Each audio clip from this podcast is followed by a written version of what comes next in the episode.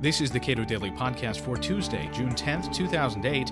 I'm Caleb Brown. It's natural to expect soaring rhetoric asking us to sublimate our self interest to serve collective interests. But Cato Institute Executive Vice President David Boaz says both major party candidates for president are asking us to engage in causes greater than self, rather than lives devoted to ourselves and our individual hopes and dreams. Barack Obama gave the commencement address at Wesleyan University uh, over Memorial Day weekend, and I heard the address on C SPAN radio, and I heard him going on and on to these graduates about how they needed to get involved in activism and community service, and there was never a mention of the idea that they might go into business and produce things and create things, and that volunteering or community service might be part of their lives, but not their entire life. The focus was entirely on making your job and your career something in the nonprofit world. You and I have made our careers in, in part in the, the nonprofit world.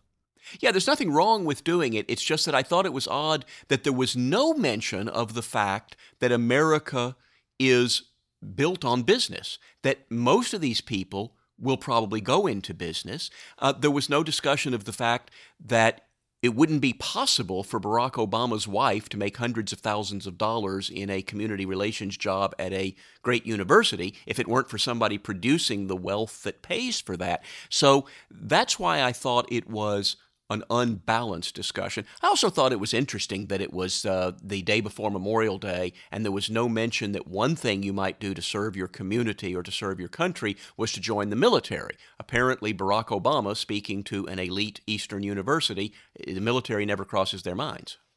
This type of talk has been going on for a very long time from Democrats. Gary Hart made national service a, a big part of his uh, campaign for president, and other candidates have have made some sort of uh, national service a part of their uh, uh, campaigns, but it never really ends up going anywhere. Well, I think there's a little bit of, of a difference here. My complaint with Obama is not that he's proposing that there be community service or even national service, although I don't I don't want the government doing that. What it seemed to me that he was doing was suggesting that this was the ideal for everyone. Um, that everybody should be involved in community service, that that was the only moral, respectable way. And the way he spoke contemptuously, his one line about business in the entire speech was to say something like, I know there'll be some of you who want to take your diploma, walk off this stage, and chase only after the big house and the money culture. So it, it wasn't just that he was proposing a national service program, it, it's that he was setting it up as the ideal. And yes, national service, at least compulsory national service, hasn't gone anywhere before, but these things always have to be guarded against. We've now got two presidents who seem pretty committed to them, or two candidates for president. You usually at least have a Republican candidate on the stage who's paying uh, lip service to uh, industry and working very hard and develop, building businesses and things like that. But John McCain has active has seemed uh, dismissive toward uh, that attitude. McCain pays lip service to uh, you know free market economics and uh, and a sound economy when he remembers. I think it's when he gets exercised and he says what he really thinks that he forgets that he's a Republican and he's supposed to, supposed to support free enterprise. You have to remember, McCain is a third generation military guy, and there's nothing wrong with the military. Obviously, we need a military, and I respect the service of, of him and his father and his grandfather. But I do think it's given him the idea that the world is organized like the military and he wants to be commander in chief of it.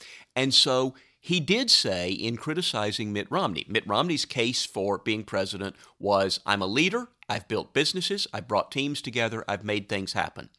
And McCain snapped at him in a debate, ironically at the Reagan Library. Yes, well, when I led, I led for patriotism, not for profit. And I guess even the moderator thought that was an odd comment from a Republican. So he asked McCain, well, what do you mean when you say that? And, and McCain's response was, yes, he, he built businesses and he bought businesses and he sold businesses, and sometimes people lost their jobs. That's the nature of that business. Well, that business just meant business. Yes, in business, some people lose their jobs. Millions more get jobs. Millions more produce the wealth that makes this a wealthy country. And so, again, we might expect this kind of attitude from a Democrat. You don't expect the Republican presidential nominee to seem so contemptuous of enterprise. Especially in a primary season. Well, that's right, but that's what makes me think, you know, this is what he really believed. That when somebody writes a speech for him, like in New Orleans the other day, um, then it's going to say, I believe in a strong economy and free enterprise and everything. When he's pushed and prodded in a debate and he says what he really thinks, that's what it is. But, of course, he has also talked a lot about self indulgence and the need for national service.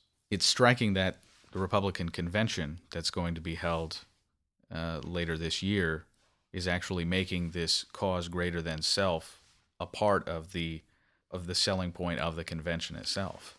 Well, I guess that's supposed to be part of politics and getting people uh, excited. And obviously, at some level, a cause greater than self. Well, I guess the American Revolution was that, and I suppose abolishing slavery was. Um, I'm not sure exactly what it's supposed to be right now. If it's supposed to be, as Hillary Clinton said, national goals and um, uh, a program for, for every possible uh, problem that, the, that, that people have in the United States, then that suffers from what Hayek called the fatal conceit. You know, when we're fighting the Nazis, we do pretty much have one national goal, which is don't lose to the Nazis. But when we are living in generally peacetime, um, when we don't face an existential threat to our survival, then we all have different goals. You want to build a building, you want to build a, a, a, house on the corner, and so do I. And we, we need a system for deciding who's going to do it. And I have a car company, and you have a car company, and there may not be room for both of them in, in this uh, particular market. So there is no national purpose. There is no national goal. There are lots of individual goals, and you need a framework of freedom to allow people to work it out. And so, I think it's scary when politicians start running not on government is the problem, not the solution, but on a cause greater than ourselves.